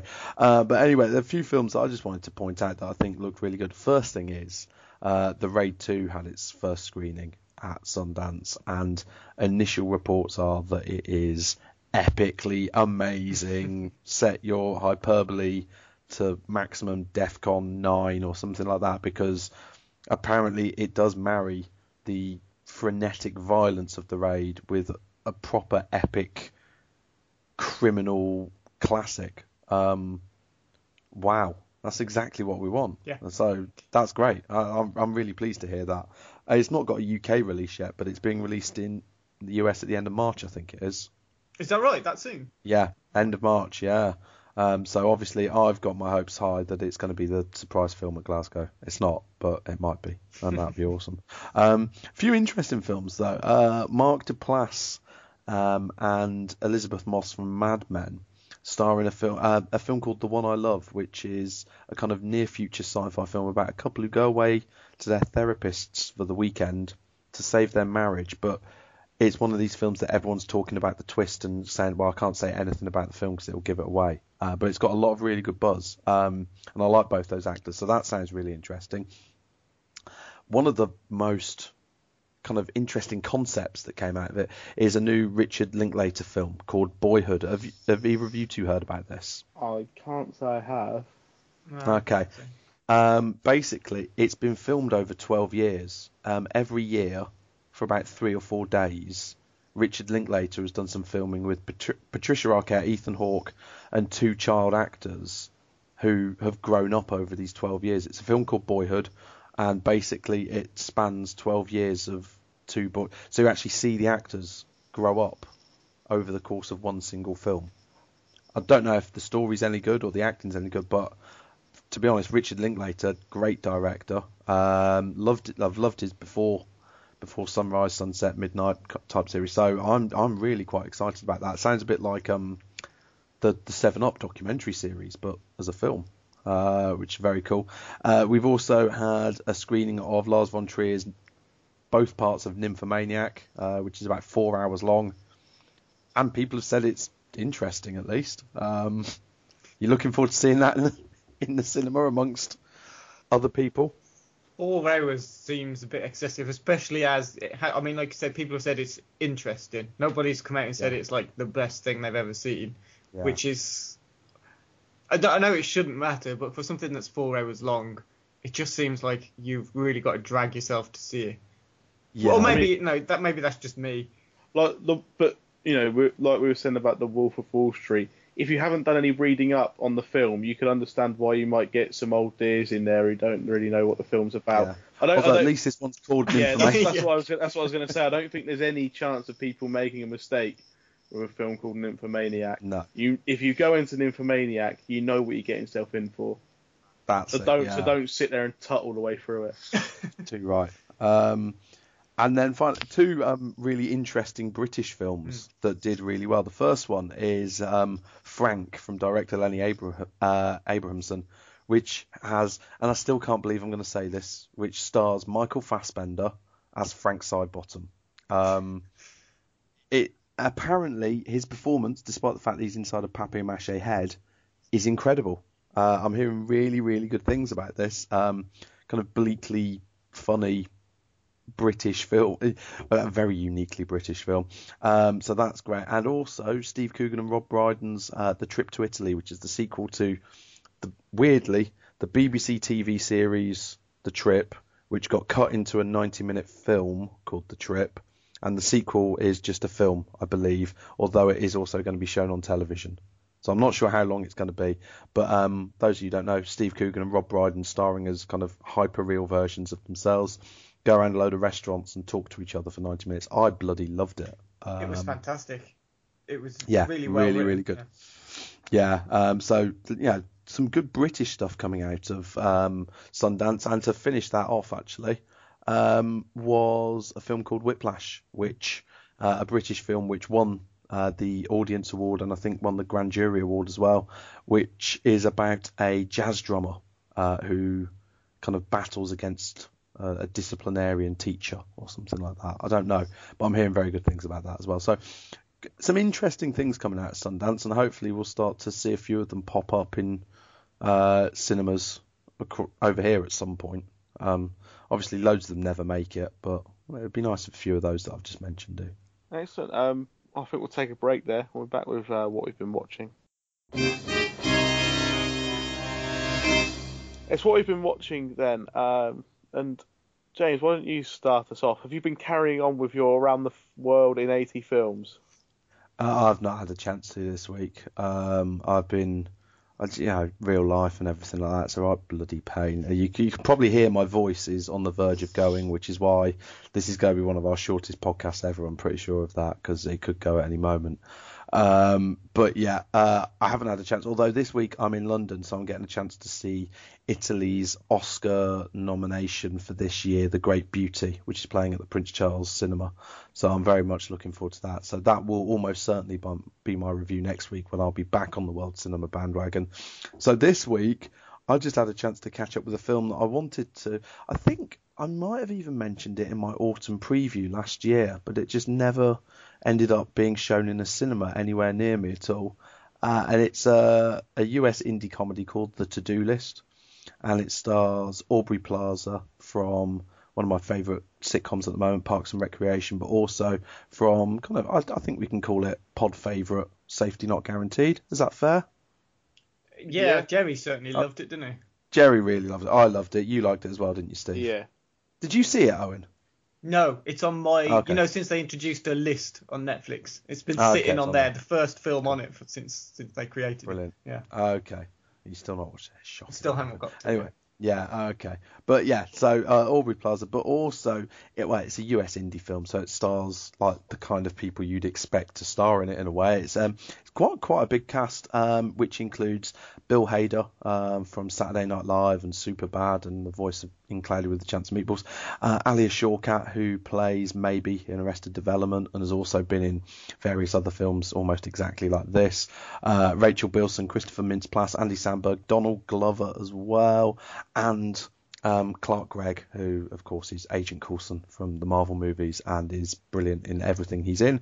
Um, the art, basically, uh, the story behind this film, it's uh, it's a it's a it's basically American Pie from a female perspective, uh, almost. Uh, Aubrey Plaza plays Brandy Klark, who is uh, uh, honours valedictorian. She is a brilliant student, but she's also a virgin, just about to go off to college, and she decides that she wants to make sure. Well, her friends tell her she needs to be more experienced before she goes to college. So, being the organised student that she is, she makes a to-do list, which is what she does in everything in her life. But this to-do list um, features sexual acts that she needs to get ticked off before she can finally complete the big one, which is having sex with her dream crush, um, a man called Rusty Waters, who plays guitar and has huge pecs, you know. Um, and the film just kind of goes from there. I, what I will say, it's it's not particularly groundbreaking. Uh, as I said, it, American Pie did this did a similar kind of storyline. What American Pie must be what 15 years old now. It, yeah, it must be. At least, least yeah. yeah. Um, and that kind of American Pie was kind of spawned this new era of teen teen stroke sex comedies. Um, none, none of them what, really got to the same height as American Pie. No, no, no. I, I, especially the American Pie sequels, which weren't bad, but kind of dimi- gra- diminishing returns as they went. Um, what I would say about this film is no, it doesn't reach the same highs as American Pie. Although, although part of me thinks is that because I'm now 34 and I watched American Pie when I was a late teenager myself. Maybe that's part of the reason this didn't reach the highs. But what I will say is this was a lot better than a lot of the imitators that have come since. It's not a classic by any stretch of the imagination. In fact, I'd say it's the kind of film where if you like the people involved, it's worth watching. I'm a big fan of Aubrey Plaza. I'm glad I watched it. I really like um, Greg Clark. Clark Gregg, sorry, not Greg Clark. Clark Gregg. Um, I like a lot of the cat, Alia Shawkat as well. I like a lot of the cast, and that was what gave the film some of its charm. Was that I felt like I'd seen some of these actors before, and I liked them. a lot. they weren't doing anything too different from a lot of their kind of standard personas. No one was doing anything which was particularly challenging. Um, but it was funny. There was some charm, and actually, what what saves it a little bit is it's actually quite quite in your face and rude as well. Um, more so than the American Pie films. Uh, there's some quite explicit acts, not necessarily acted out on screen, but you you know very much inferred on screen. Um, the language is quite up there. There's also this weird thing where it's set in 1993 for no apparent reason, apart from I can imagine the writer and director Maggie Carey just really trawled her own kind of background for that. The only reason I can think that she might have set this in 1993 because there aren't even that many jokes about the fact that yeah there aren't that many jokes about no one having cell phones or anything like that. It's just um, God I'm so mad. I call them a cell phone. American. um, but there's there's not really many jokes about the time, so I'm assuming it's quite I don't know if I'm slandering Maggie Carey here by saying that she decided to become a massive slut before she went off to college, but I get the impression it's quite um, autobiographical. What I will say is as well is a big part of it is set over the summer in a water park. Um, and Bill Hader is the manager of this park, so there was there's a huge Adventureland thing going on there. Uh, but this is better than Adventureland, which I didn't really like. But also kind of pales in comparison to uh, last year's The Way Way Back as well, which was just pretty much superior in every way. Uh, but this is a this is a different type of film. But I, I think this film probably suffered a little bit in the sense that it was made before the way way back, but then got kind of left on a shelf for a bit, and then the way way back did really well last year, and it was probably a sense of people didn't want another teen sexual coming of age type comedy set in a water park. Well, in this, it's not quite a water park; it's just literally a swimming pool. But anyway, um, yeah, it it it was funny. It was rude. Some bits fell a bit flat. It it's difficult to say too much more about it, to be honest. I don't, I don't know if I need to. Uh, there's nothing really in depth to analyse. There's no kind of huge debate around sexual politics or anything like that, except the fact that it's quite nice to see that women can be quite rude and disgusting, but not in a but not in a completely male way. That's I think that is important to state actually, because I, I, I enjoyed Bridesmaids uh, two years ago now, um, but the worst bit about Bridesmaids was the section in the middle where they're all crapping on the toilet basically, and I was just like, you've just lifted that out of a, a generic blokes gross out comedy and swapped the genders around. Uh, it just felt out of place because the rest of the film actually talked about issues of sisterhood and femininity and was funny in that sense. What I did like about this film was a huge amount of it was actually not just, oh look, it's American Pie but with women, but actually no, it did, it did look at it from the female point of view. Um, there was definitely a female voice here uh, play, and so I think it is important to point that out. Overall, though, it's it's reasonably funny. It's a it's a diverting kind of hundred minutes of your time with a few decent performances. Everyone in this film will do better films at some point in their life, but they'll probably do worse films as well. Okay, uh, Owen, what have you watched this week? Um, I'll very quickly go over one of them um, that I've only just finished watching actually, um, just before we finish before we started the podcast. But it's been reviewed to death on here already, so I'm only gonna briefly mention it. I watched This Is the End, comedy starring uh, Seth uh, Was it Rogen. Rogen? Him, yeah, Seth Rogen. Jonah Hill is in it. Um, there's some other people who I recognise but couldn't tell you the names. There are lots of like these American comedians who are in lots of American comedy films, and it was good. I liked it. I, I found it quite funny. I was um, not. I'm never quite sure with these films what, what to expect going into them. Sometimes they just use gross out humour, or sometimes they're just really crap, to be honest. But it was it was quite funny. I thought the characters were the, the way they spoofed themselves, particularly James Franco. I thought was fantastic. Yeah. Um, but yeah, it, it, was just quite funny, and I know you guys liked it, and I know everyone who seems to have watched it enjoyed it. But it's just taken me a little while to get around to it. Um, but yeah, so I, I, like that. But the, the main film I'm going to talk about, um, it well, it's a documentary. I think I mentioned on one of our last podcasts, one of the last few we've done, that I didn't really watch many documentaries last year. Mm-hmm. Um, I sort of crammed them all in within a month before the end of the year, so I could actually take part in the voting. So I've decided I'm going to, try and watch a few more this year. So I watched one uh, on Blinkbox. It was recommended to me by Blinkbox through Twitter. Um, otherwise, I wouldn't have bothered with it. But it's called Which Way is the Front Line from Here? The Life and Times of Tim Hetherington. Um, and it's actually, um, he's a, Tim Hetherington is a journalist, a photojournalist, who um, spends his time photographing war. He's in war zones. He's in the Libyan civil war where he actually gets killed. That's where he's he's he's killed taking photos of the war. Um, but the whole documentary is really just about his life, about who he was as a person, uh, and so in that sense, um, whilst watching it, it feels less like a documentary and more like the, the, I think the, the director Sebastian Junger is actually um, he was a friend of Tim Hetherington, and that comes across in the in the film. It's very personal, uh, more like a tribute to his friend who's passed on, if you like. Um, but you know, not to take anything away from the, the film itself.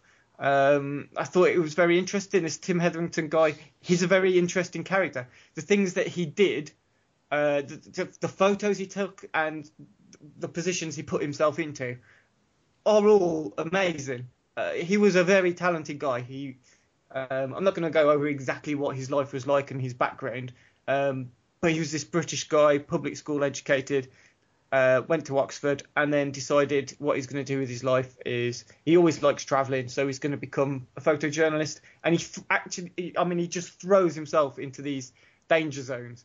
You know, he really gets right into the, the thick of the action. But instead of taking photos that make you, you know, see the devastation of mm. war or make you look at how horrible mankind is, he, he tries to capture a softer, more optimistic version of humanity through war. So there's lots of pictures of, of um, the people involved. Not all of them um, suffering from devastation, but some some people who are finding happiness in war. And I think it's from that point of view, um, it really it, it, really makes you want to find out more about this guy, about Tim Hetherington, about his work. And I think that was the intention of the documentary, more than as like I say, it comes across like a tribute, but I think it's more to try and raise awareness about who he was and what he did.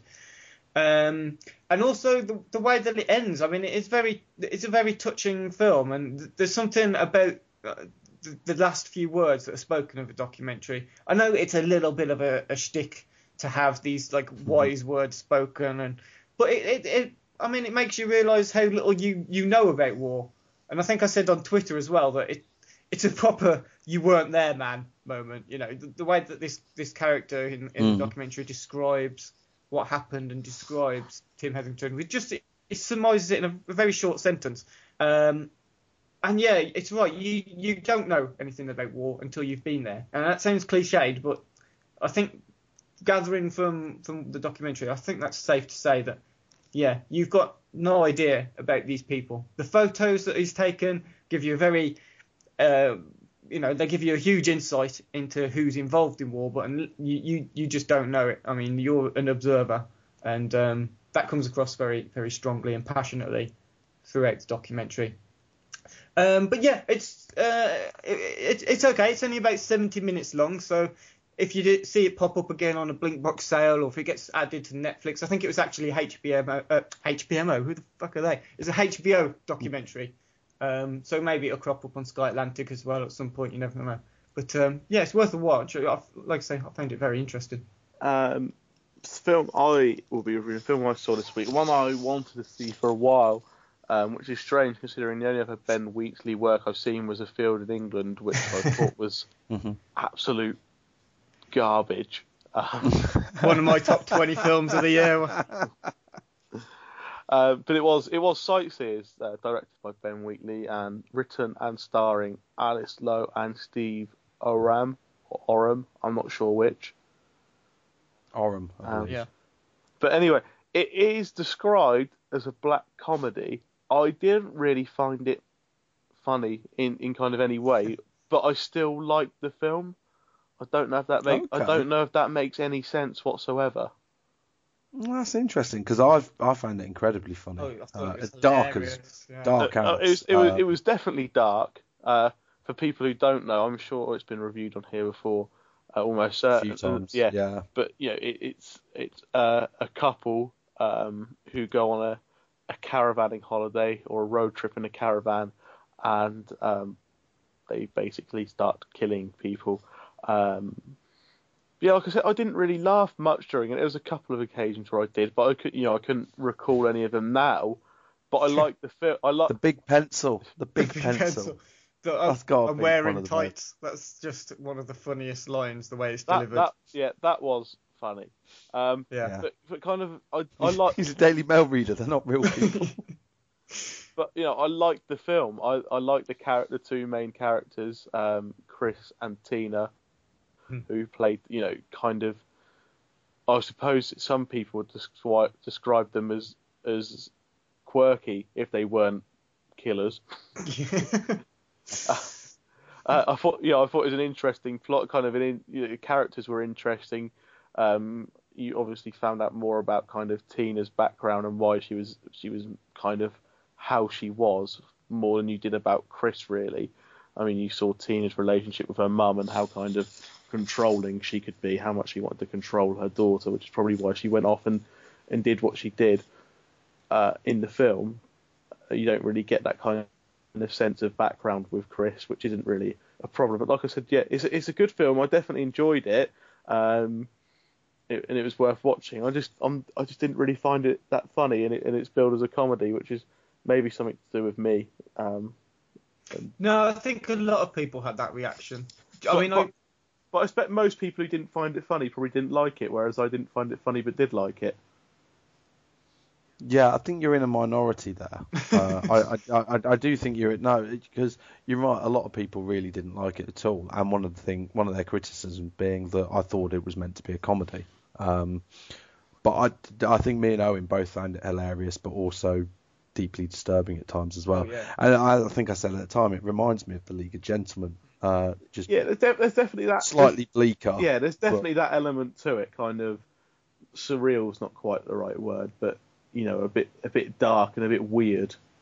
but that's sort of Ben Wheatley, though. I think. I mean, I've watched all of his films, and I think uh, he's a director I really like. I've, you know, I'm looking forward to everything he's going to make in the future. I hope he gets involved more as well in um, back in the horror genre because I think Kill List was was very good. Um, He's But doing think he- he's doing two Doctor Who episodes, isn't he? He's doing. He's Yeah. taking on some Doctor Who work, but I want him to get back to making uh, serious films sounds like I'm not taking Sightseer seriously because I, I am. I think it's very good. I want him to get back into making stuff that's proper feature films, if you know what I mean. And I think if he, I don't want him to go back down the TV route. He's done the TV route. I thought his work on Ideal was very good. I like Ideal. I think the series he did, um, it was it had that surreal element to it, and it was a bit dark and twisted, but I still find that very funny. Um, but I just want him to come back to making stuff like Kill List and, and realizing his potential, if you like. I don't know. I know maybe that sounds a bit snobby of me, and I'm sorry, but I, that's what I want him to do. That's fair enough. Uh, If you like, if you like the work someone does, you want them to do more of it. I, I don't, I don't Yeah. kind of begrudge you that. But no, I think you're right there, Steve. I, I'm glad you liked Sightseers because I do think it's. I, I, I loved it as a film. Uh, I'm looking forward to watching it again. Yeah, I wouldn't. I wouldn't go as far as saying I loved it. I definitely liked it. You know, I definitely watch it again down the down the line somewhere, um, and maybe I'll find it funnier watching it a second time. Possibly. Uh, have you been camping, Steve? I- Have you ever been camping? Of course, my family own a caravan park, so Yeah. Yeah. Okay. Mate- Oh, so maybe you didn't find it funny because it hit a bit too close to home. It's just full of full of inaccuracies, and I was, you know, found, found many kind. You know, I didn't think the, you know, the people who were meant to check the facts, research things beforehand, did a very good job, and maybe Oh, that's where it fell down. I don't know. I don't have a clue really. I, I don't know what's going on. Um, but uh, anyway, that's all for uh, what we've been watching. Uh, next is our new release review, uh, which features just one film this week, uh, but two of us have seen it.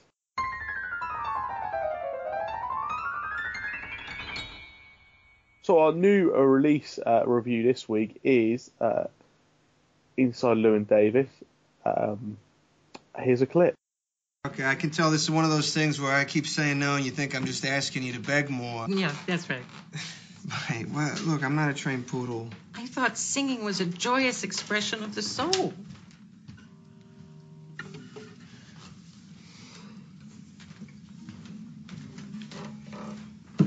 Yeah.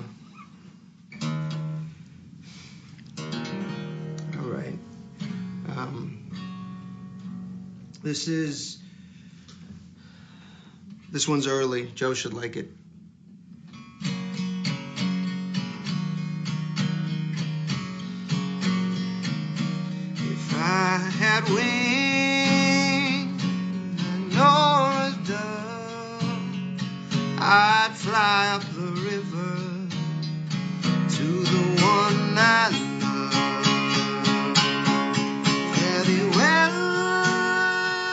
So I'm the only I'm the only one who's not seen this.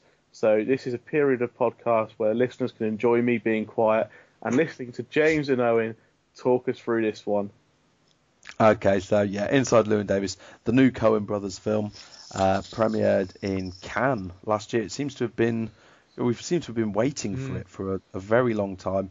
Uh, it is essentially the week in a life, as IMDb says, of a, a, a folk singer, a young folk singer, as he navigates the Greenwich Village folk scene of 1961, which plays it down a little bit. To be honest, it's it's an interesting character study of a folk singer on the scratching around the edges of fame um, and how he deals with it as a person uh, and as an artist. Um, Owen, I, I'm going to just jump over to you quickly because I noticed you said on Twitter earlier today that this is your favourite Coen Brothers film yet. So It is, yeah. We well, there was a little Twitter thing going around, wasn't there, where people were saying their Yeah. favourite Coen Brothers film, the one they think's the best, the one they think's the most overrated, and one they think's the most underrated. I have Yes. Inside Llewyn Davis now as my favourite. I am Wow, sincerely tempted to go and watch it again at the cinema. And um, wow, I, ne- I never go and see films twice usually. I think the last film I did was Al- Alan Partridge, so you know, Yeah. going back um, a few months now. So Inside Llewyn Davis is tempting me. I find it just utterly engrossing, and I, I can't, can't really understand the criticism some people have had where they've said they just drifted off during it. I was hooked. I really wanted to see this guy's story from beginning to end, and it, I think, I, and I think that's that's the issue actually. Because just to make it clear, I also enjoyed it. Um, it's not my, I, I wouldn't go as far as saying it's my favourite Coen Brothers film. You know, uh, I still think Fargo is one of the perfect films, full stop. Um, but actually, I, did, I enjoyed it more than I thought I would. Uh, I was a little bit trepidatious going into this one because I have had bad experiences with the Coens before, and kind of a week in the life of a folk singer. I'm not a big folk music fan either. I'll be honest. Um, yeah, there's a few people I like that you can kind of see. You know, I, I like the music of Nick Drake now and again and things like that. But uh, I'll be honest, I was a little bit. Oh, uh, but I, like you, I, I, I really enjoyed this person's story. But what I do think some people, I think some people might have been expecting more in the way of a kind of traditional Hollywood narrative, and this doesn't have that. Uh, It's very much about, for me anyway, it was very much about mood and tone and a character study rather than being here's a story of A to B to C Mhm, to mhm. D. Um, and I think you know I'm not I'm not saying I agree with the criticisms, but what I do see is I can see that this isn't this is certainly not the Coen's most accessible film in terms of traditional plot.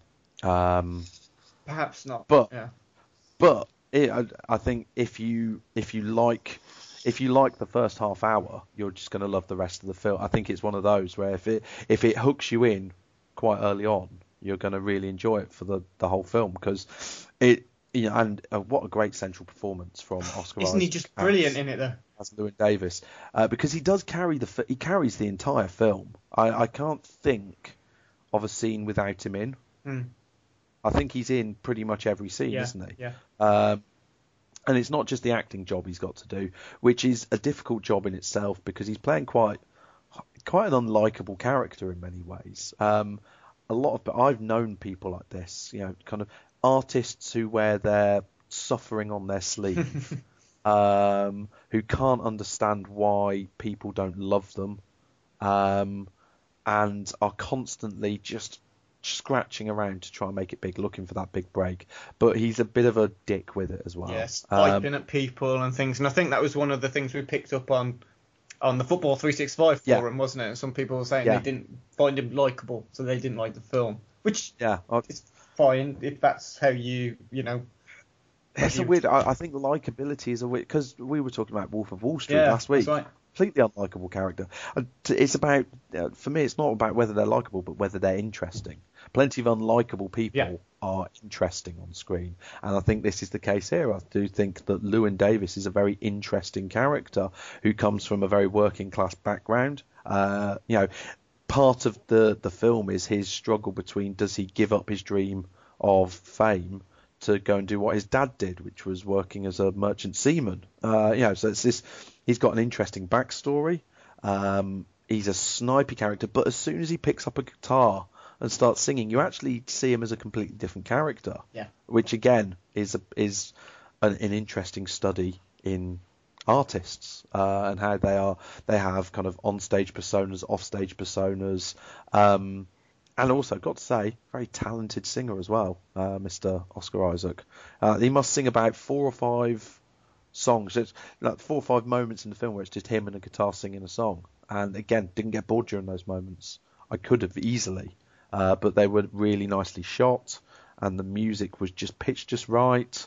Um, yeah, uh, no, I, I think Oscar Isaac is, is fantastic in this film. He's the heart of this film. Uh, and my, I think my only criticism in terms of the acting and characters would be there were loads of other characters I wanted to see loads more of, but because of the nature of the film, they kind of drift in and out Mhm.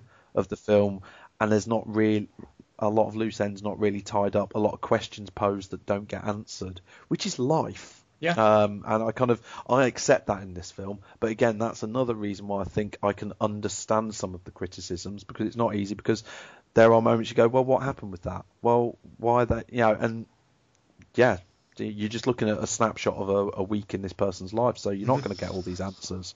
And they build up tone, and they build up um, they build up this environment, which which just lets us see a week of a man's life, uh, and I loved it for that. Yeah, and he, like you said, he's he's a great character to watch anyway.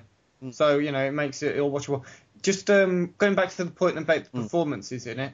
Um, I know the cat. Everyone loves the cat that's in it. Yeah. Uh, which is fine. good cat. Good cat. a Brilliant. act. Although there were there were five different cats they used, and two Yes. of them were was it two of them I think were apparently they were really difficult to work with. So two cats got the Yeah. boot and three were used. So, but um, Yeah, and the Coen said that, that they hated working with the cats Yeah. worse than the vultures in uh, I think it was True Grit. yeah, They said that they, they hated cats, and Oscar Isaac himself is scared of cats because he um, contracted a an infection from a cat scratch when he was younger or something like that. So that's Huh. the you know these these you know, these actors Very go out and brave, yeah, the jungle and stuff like that. He, he picked up a cat for at least half. So Yeah. uh, and uh, but I was going to mention Carey Mulligan. What was your opinion of her? I, I- I'm a bit biased because I, I just really like Carey Mulligan, full stop. Okay. Um, and I like her in films, and I liked her in this. She was, she was a little bit one note, but I, I felt it was more the character. Uh, But well, no, I thought she was decent. I thought there were better performances from other people in the film. What were your What was your take then? Yeah, I wasn't that impressed, if I'm honest. Mm-hmm. I mean, I I don't know what to make of Carey Mulligan as an actress anyway. I've seen her be brilliant in things. She's been really Mm. Yeah. just like fantastic in lots of things actually. Um, but I- whenever I've seen her interviewed Mm. or um or with this, I just well, you touched on it. You said one note, and I think she doesn't. Mm. She's one of these actresses. I'm not sure if she's. Oh, this is good. I'm just sounding like a complete and utter tit on this podcast today, but she's one, I don't know how much charisma she's got, if, if you know what I mean. Mm. And I, I, you're not the only person I've heard lay that at her door. And like I say, I'm I'm I'm not entirely convinced. What I would say is at the moment she hasn't shown the consistency that some other actresses of her age, you know, looking at the top, the likes of um, obviously Jennifer Lawrence, but also Anna Kendrick, um, you know, a number of actresses of that age that are doing some incredible work. And yeah, she she has been yeah, on and off in a few films. Um, but I think part of that sometimes has been the films that she's chosen. I thought she was really good in Shame. I, I really Yes, liked her yeah. in Shame. Um, Never Let Me Go as well. I thought she was great. Yeah, so I think she's definitely yeah. I, I you could I think you could pin a little bit of it on her character in film because we only see a few days of her character's life and she's clearly in a horrible mood for those days. Yeah. So I, yeah, I don't know. What I will say though, um, uh, the man who plays her husband, Justin Timberlake, is is great in his short little moments in this film.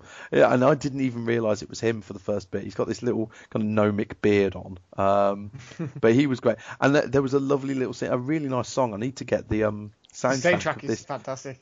Is it? Oh, good. Uh, the song about um, Mr. Kennedy and the astronaut. Please, Mr. that, that was Kennedy. that was yeah.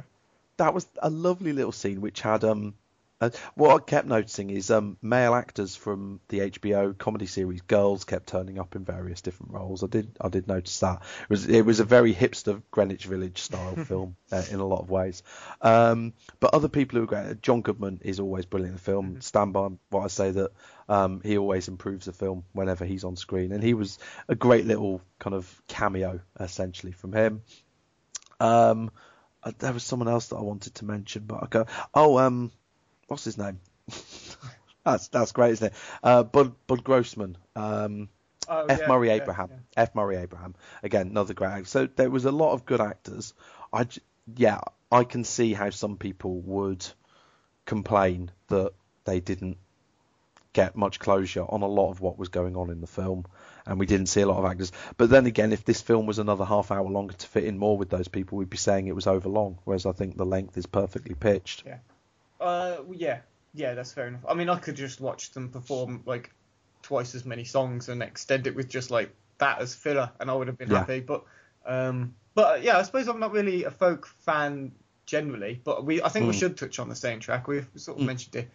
Uh, you know, I mean, I like the odd folk song like Simon and Garfunkel and the Pogues and stuff, but there's there's something about the music in this which just so fits perfectly. Yeah. It just suits the mood. Every single song. There's a there's a scene with him singing to his dad, and I thought Mm.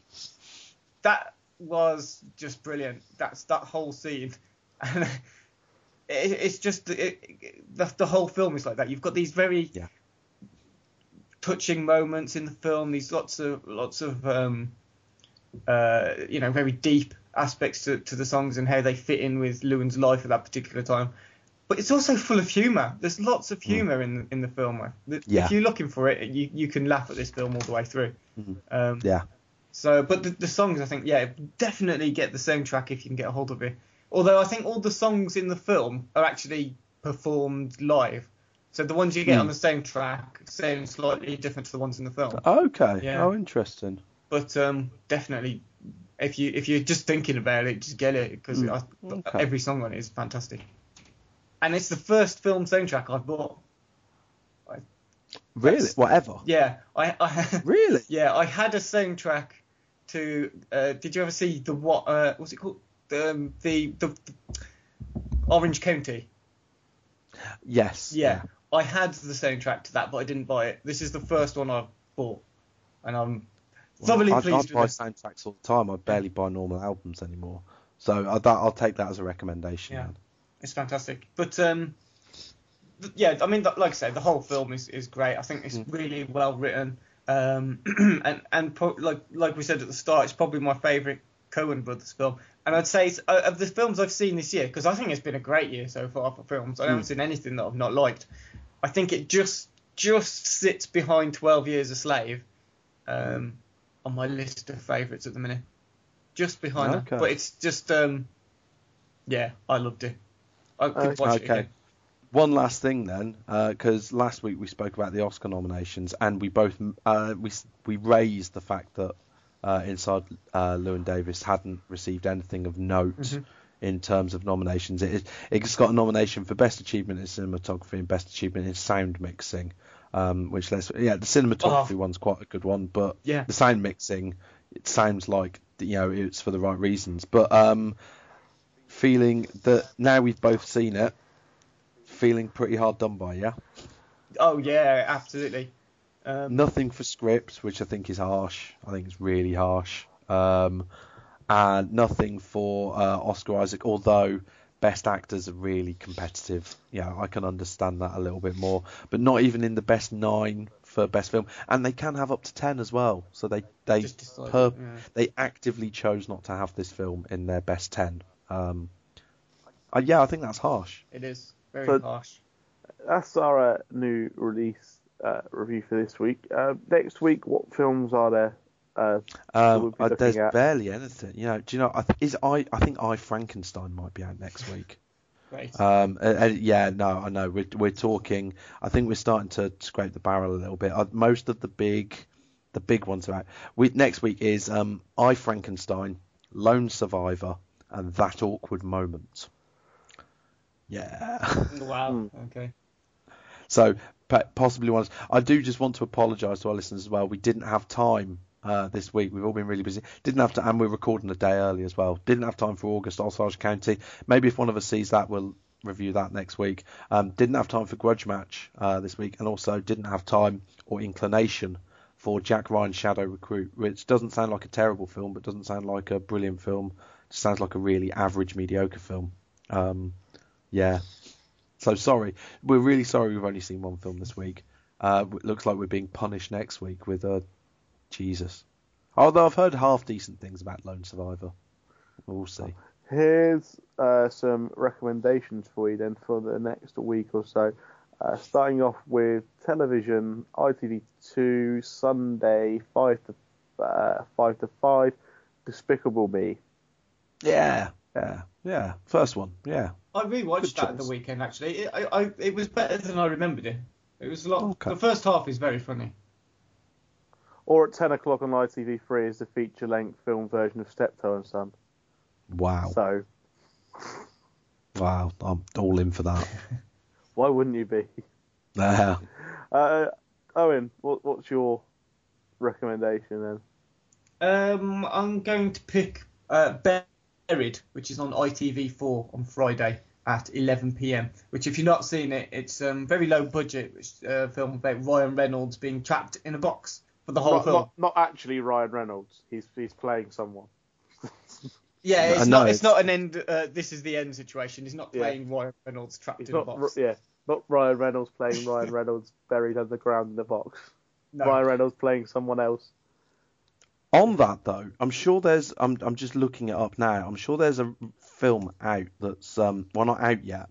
It's been made though, and it's on the festival circuit somewhere where Ryan Reynolds has uh, got a talking cat that is a murderous talking cat or something like that. Hang on, I'm just looking up. It sounds amazing. Uh, it's called The Voices. That's it. Um, and it was at Sundance. Here we go. This fits into everything that we are talking about earlier. At Sundance, um, The Voices, which is Ryan Reynolds, I believe, starring as a kind of version of himself. Um, and he's got a talking Scottish cat, which is trying to get him uh, to kill his girlfriend, played by uh, Gemma Arterton, and then he has to try and kill Anna Kendrick. Oh, and he's got a dog as well that talks. It sounds amazing. Um, so yeah, I, I, really want to make sure that gets out. Anyway, sorry, we're just talking about Ryan Reynolds. He's a good-looking guy. Um, anyway, uh, my my one for next week is uh, I'm back on the DVD trail. Um, it was one of my biggest surprises of last year, and it's available to buy on DVD and Blu-ray on Monday. Uh, it's Richard Curtis's About Time, which was a surprisingly sweet film about uh, a family where all the males can time travel, and it go kind of talks about going back and if you could change bits of your life, would you, and what are the consequences and things like that. Uh, Bill Nighy is absolutely lovely in it, and uh, honestly, if you if you hated uh, Notting Hill and Love Actually, then obviously don't bother with this. But if you if you quite liked them, um, then uh, this is this is a good film. I enjoyed it. Very funny. Excellent. Uh, so yes, we recommend you watch those. Uh, that's all for this week's podcast. Uh, probably less than an hour this this week as well. Yeah, I know. It's, it's like I say, my throat's about to die, so I've not spoken much, and uh, you two have been able to get a word in edgeways. It's made it a bit shorter. I don't think the listeners should get used to it though. No, no, no. I'll be back next week. I'll, I'll be dosed up on drugs to come back, and I, I will lay down a, a Lars von Trier four-hour bad boy on you next week. And we've got we've four got, hour we've, review of I Frankenstein. Yeah, yeah, I'll imagine that. That's, to, that's uh, almost performance art, isn't it? we've, That's- we've got we've got reviews of Cutthroat Island and possibly Knowing next week as well. So, As yeah, it's it. My God, yeah. Next week could be could be a world of shit for a lot of people. Let's do it. Uh, uh, website is www.failedcritics.com and we're on Twitter and Facebook as well. So read all that in the meantime. And thanks for listening.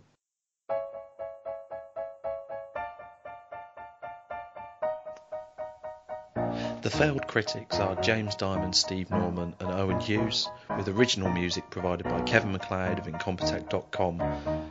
You can find us at failedcritics.com, at Facebook at facebook.com slash failedcritics, and on Twitter at, at failedcritics.